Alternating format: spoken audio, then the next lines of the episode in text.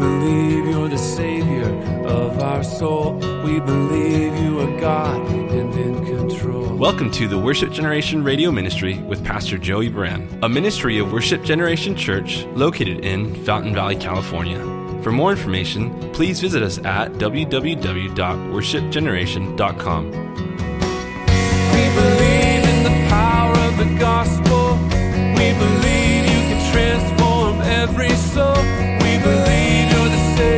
Now let's join Pastor Joey as we study through the Bible. Let the nations be glad, all his saints rejoice, and let the people sing praises lift their voice.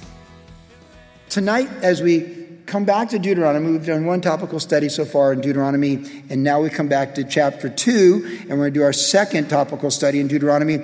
And as we come to Deuteronomy, realize that in this book, this is Moses with the children of Israel in the last month of his life on the east side of the Jordan River in Moab, and he's going to Deuteronomy means the second law from, the, from a Greek word in its root origin, which really is not a second law, but it's the expanding or the explanation of God's law from Exodus and Leviticus by Moses here. So what he's doing is he's recounting God's law in detail in this incredible sermon. The book is essentially a sermon to the next generation of Israelites, those who were under 20 from the failure at Kadesh Barnea 38 years prior, who are going to go in the land and conquer it along with Joshua as their leader and Caleb as the other witness from the 12 spies that were sent out. And he's going to recount here in the early chapters, he's recounting what God did for them, and then he's going to get right into teaching the law for like 30 chapters. So, in this early part of Deuteronomy, the first four chapters, we're getting a review of their journey. So, Moses is recounting God's faithfulness in the past to bring them to here's where it's at for you, and here's what you need to think about as you and your generation go into the promises and your children and your children's children, how are you're going to raise them that they may live in those promises once we're in the promised land. And that's where we're at. So here in chapter 2, we're still in that early part of Deuteronomy where Moses is reviewing God's faithfulness to them and recounting what God had done. And so we're going to read a few verses here in chapter 2, and then we're going to look at a couple other verses, not so much in um, verse by verse, but looking at a couple verses throughout these two chapters that connect to our topic tonight. So in chapter 2, verse 1, we read this. After the failure at Kadesh Barnea, when the people refused to go in to enter the land because of the bad testimony of the 10 spies, they chose to believe that instead of the good testimony of the two spies, uh, Joshua and Caleb. We read as Moses, as recounting these things, says this Then we turned and journeyed into the wilderness of the way of the Red Sea, as the Lord spoke to me, and we skirted Mount Seir for many days. Mount Seir is a range of mountains, not just one. It's that region south of the Dead Sea, and it's a mountain range, and that's where they were for many days. Verse 2 And the Lord spoke to me, saying, You have skirted this mountain long enough, turn northward. And command the people, saying, You are about to pass through the territory of your brethren, the descendants of Esau, who live in Seir and they will be afraid of you. Therefore, watch yourself carefully. Do not meddle with them, for I will not give you any of their land. No, not so much as one footstep, because I've given Mount Seir to Esau as a possession. You shall buy food from them with money that you may eat, and you shall buy water from them with money that you may drink. For the Lord your God has blessed you in all the work of your hand. He knows you're trudging through this great wilderness these 40 years. The Lord your God has been with you and you have lacked nothing. And when we passed beyond our brethren, the descendants of Esau, we dwelt in Seir, away from the road of the plain, away from Elath and Ezion Geber. We turned and passed by the wilderness of Moab. Then the Lord said to me, Do not harass Moab, nor contend with them in battle, for I will not give you any of their land as a possession, because I've given Ar to the descendants of Lot as a possession. Now, Moses goes on to describe more of this journey, and then he comes forward to the very back end of the journey in verse 24, where he gets to the stories of uh, Sihon and Og. And this is what we read in verse 24. So, after they knew which way not to go and who not to mess with, he says this uh, The Lord said, Rise and take your journey, cross over the river Arnon. Look, I have given into your hand Sihon the Amorite, king of Heshbon, and his land. Begin to possess it and engage him in battle. This day I will begin to put the dread and fear of you upon the nations under the whole heaven, who shall hear the report of you and shall tremble and be in anguish because of you. Then later on in chapter 3, verse 1, the attention shifts to another uh, king, King Og, whom they defeated. And it says this Then we turned and went up the road to Bashan, and Og, king of Bashan, came out against us, he and all of his people, to battle at Edrei. And the Lord said to me, Do not fear him, for I have delivered him and all of his people and, and his land into your hand, and you shall do to him as you did to Sihon, king of the Amorites, who dwelt in Heshbon. This is the chronological order of the journey that they had in the wilderness for 40 years, particularly the back 38 years, because this text tonight picks up after the failure at Kadesh Barnea, which happened two years into their journey. So as we look at this text, the very first phrase of verse 1 of chapter 2 says, and they journeyed in the wilderness. And that's really what this was. It literally was their journey in the wilderness. For everyone over 20 who refused to go in and take the land and believe the bad report, theirs was a journey, a journey of death. It was a death march for the next 38 years. And then for everyone under 20, it was a time of preparation. So you have two parallel things happening. We've talked about this. You're waiting for everyone over 20 to die off in this wilderness, and they will for the next 38 years. And then you're watching God work and prepare everyone who is under 20 to come through the wilderness to be better for it, and then to enter into the promised land and all the promises that God has for them. So one generation's on the way out. That was the census at the beginning of Numbers. And one generation's about to go in, and that's the census at the book, at the end of the book of Numbers. And we have two generations with two different destinies, one having sealed their fate with unbelief, and the other still undecided with a fresh opportunity for them as we say, there's always generations in motion. We all have our chance, and life goes by very quickly. And even as they had to decide what they were going to do under 20, how their, their worldview, how they see things, so too the next generation we see right now all around us is deciding what's going to shape their life, what's going to shape their worldview. Is it going to be God's law, God's word, God's promises, His presence, His power, His promises? Or is it going to be repeating mistakes of previous generations? And only time will tell. I don't intend to be around in 2060, and I don't suppose many of you will be either. But if you're around in 2060, we'll know a lot more about what the millennials chose to do and Generation Z with their timeline. But for now, it's us, Gen X and baby boomers, most of us in here tonight. Now, it was a journey, and Moses said, We turned and journeyed. That phrase encapsulates the next 38 years. We turned and did our journey. Being in Colorado this last weekend, Many of you know not only do we have, uh, do we have the birth of uh, Remy, our fifth grandchild, but it's also for Jennifer and I our 33rd wedding anniversary. In, in we were there in Colorado, and we went to Colorado on our honeymoon. So it was very special to be where we went on our honeymoon 33 years ago. Being there and 33 years of marriage, that got me thinking a lot about like our our wedding day, our honeymoon. And then wouldn't you know it, today the guys were down there at the beach at Sixth Street and some photographers setting up to do cheerleading photos for Edison High School yearbook. And I go to talk to the photographer and ask them what time they're doing it because they're right where we're at. And I'm like, hey, if we're going to have the whole thing, maybe we need to move down the beach. And lo and behold, it's Danny Minton, my wedding photographer. I was like, Danny, I just posted your picture yesterday. Danny Minton, you know, I gave him a big hug, and the guy's like, why is he hugging this photographer right there? You know, it's, it's Danny Minton, our wedding photographer. And we were just talking. I'm like, I'm looking at the person who 33 years ago did our wedding photos, and uh, it gets you thinking. 30 years, 33 years is almost like 38 years. 33 and 38, they're, you know, they're, they're not that far apart. When you've been married 33 years, you, you got things to think about. Now, some of you here have been married longer than 33 years, some maybe a little bit less, some maybe newly married. You're in the front of the journey, where for me, it's like, hey, this is what the journey looks like right now, and there's this window of 10 years, maybe, Lord willing, and there's another window of 10 years, and then I'm 80. And I know how things slow down at 80 because I've seen it, it taking care of my parents and my in laws and all that. It's, it's very interesting for me, very reflective time in my life just last week.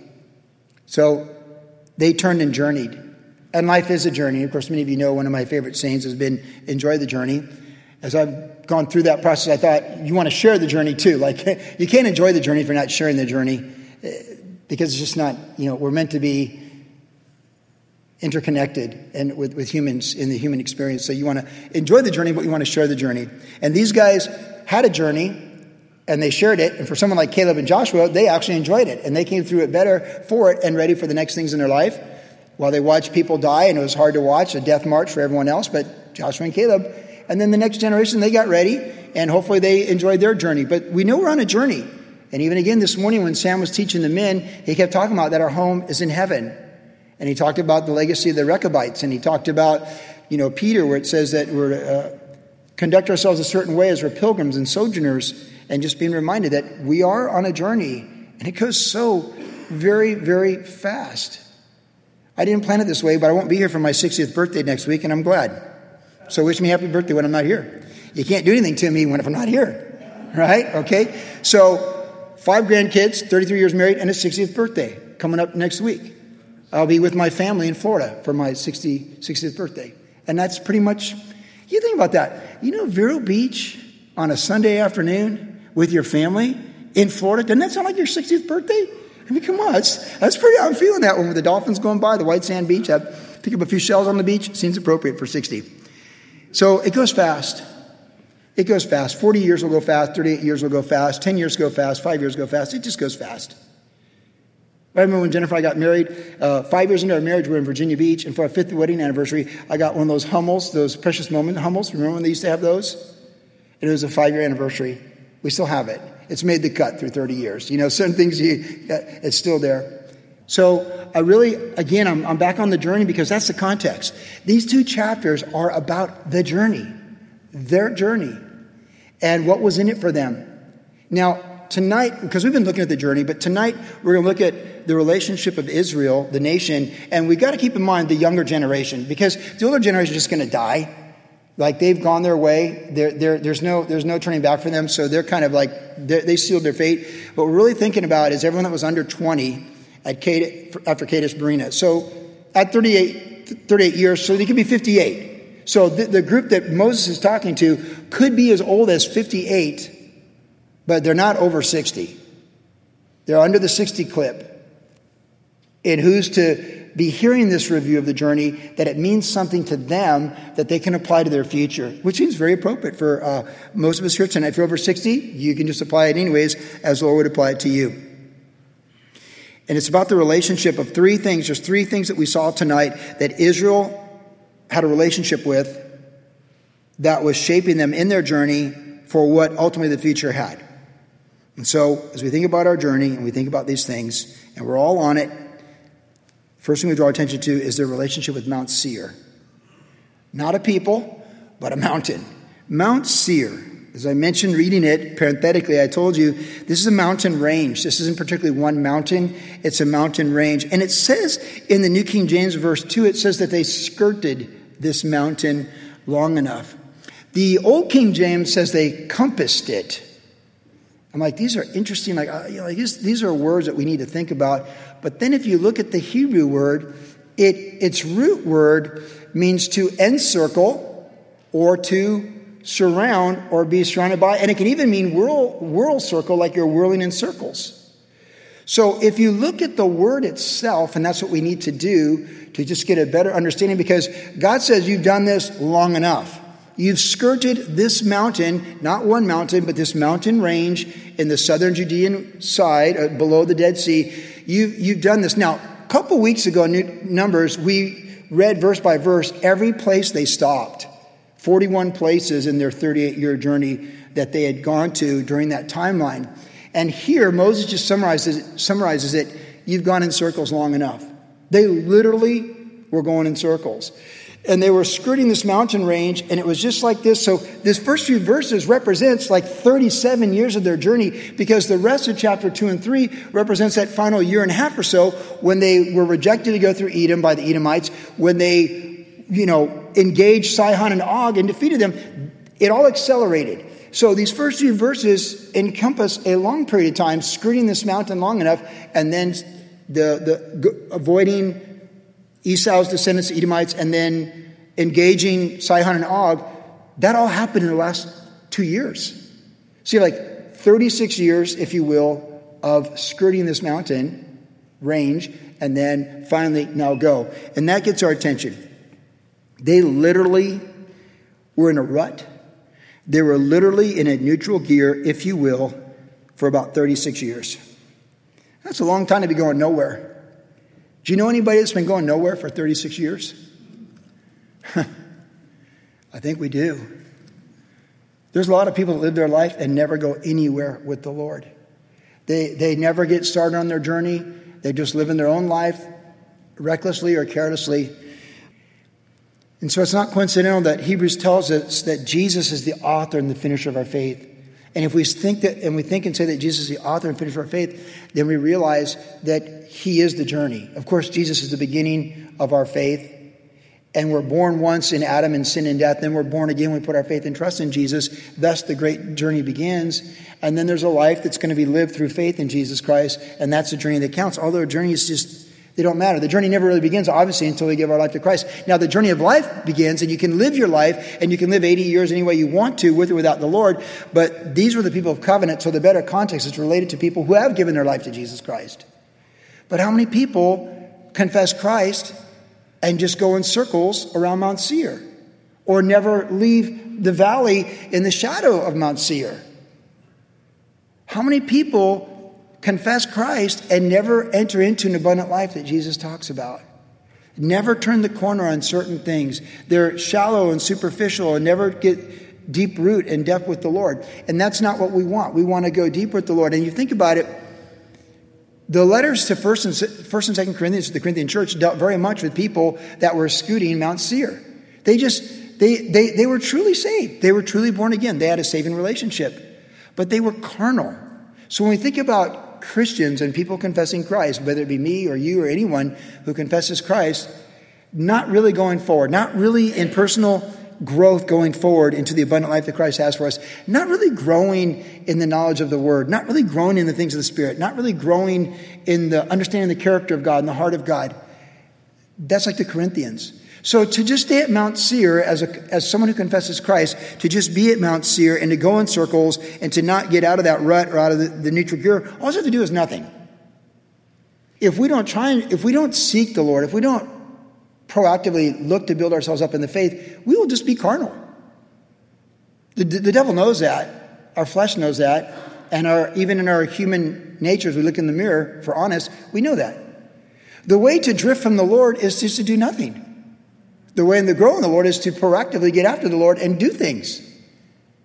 But if we just do nothing and just sit in the shadow of Mount Seir and we're content to have a self serving Christian faith, uh, sort of a self absorbing one where the orbit is really around us and what Christ does for us, and it's really about how I get ahead or, you know, 20 principles that I'm going to have a good life and not being dead or something like that, we've missed the whole point.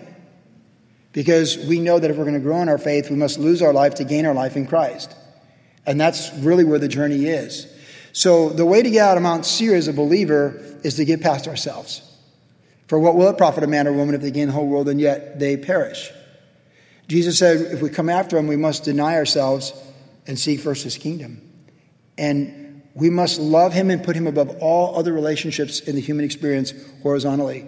And only then can we truly enter into abundant life and fulfill his plans within us in our character and fulfill his plans through us for our calling. Mount Seir is a very real historical place, and what it represents is a very real spiritual place for a lot of people who call themselves Christians.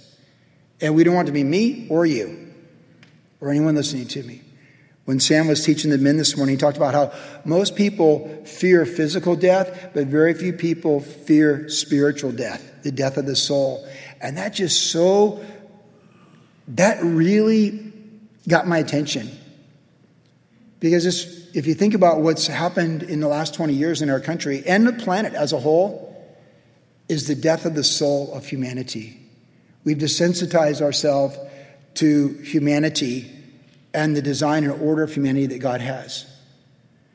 And all the beautiful things of Christianity, where it elevates the needy, it elevates women and equal rights of women, it, all these beautiful things and true education and a biblical worldview, it's all just been completely destroyed pretty much in 20 years on a global level, affecting the entire church.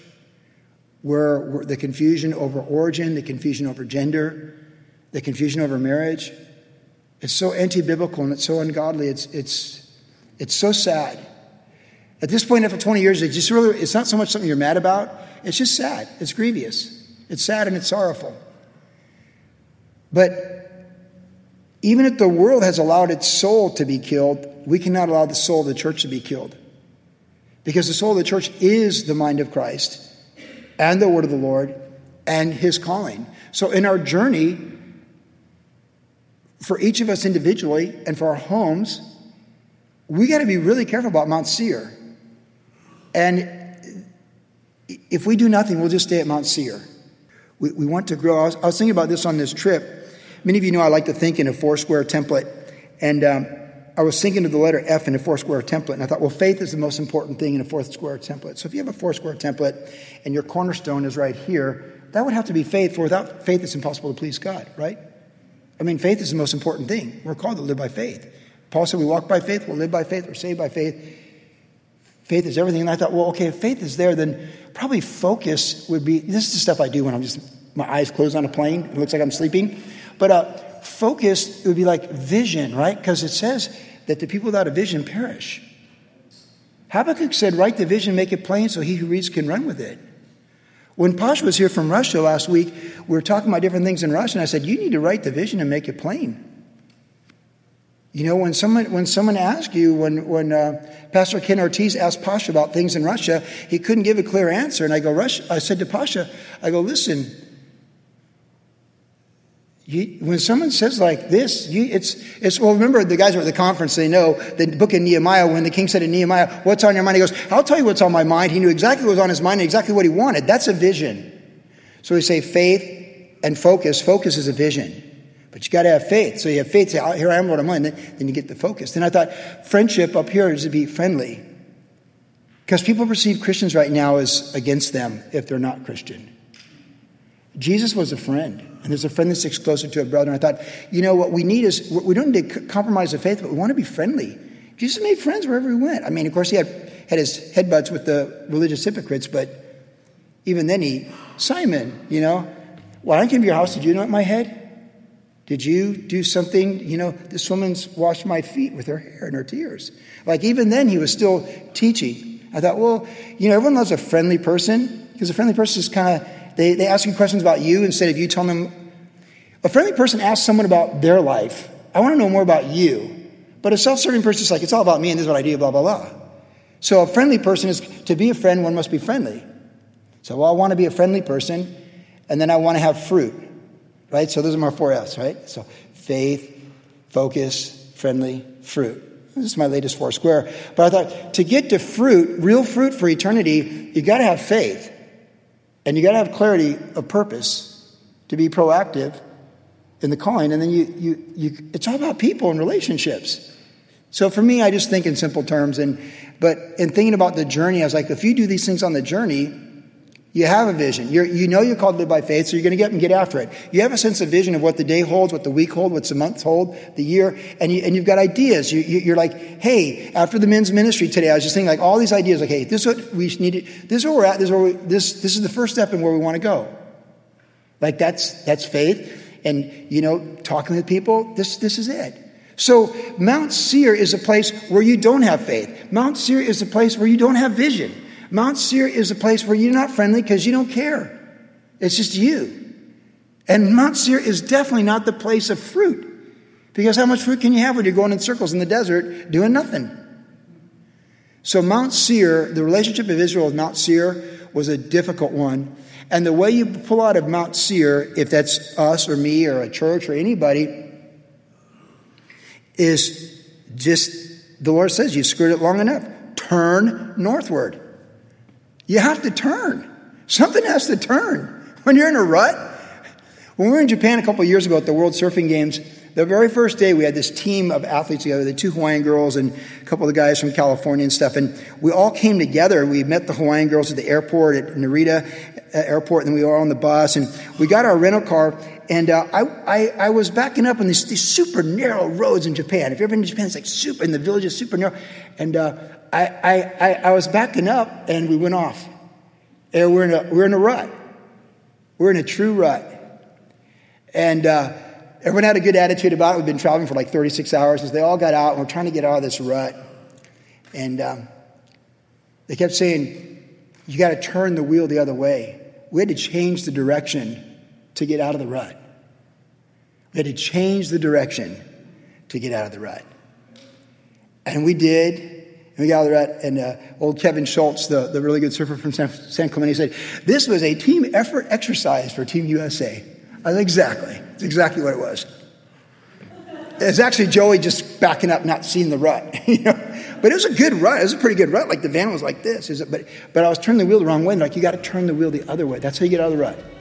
God says turn, turn, and go north.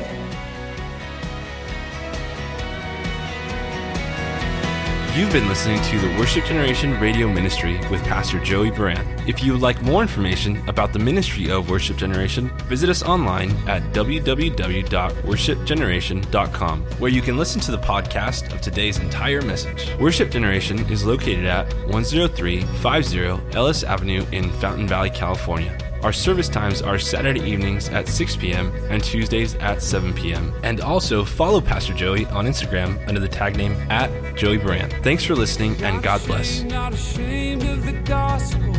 Not ashamed, not ashamed of the one I love. Not ashamed, not ashamed.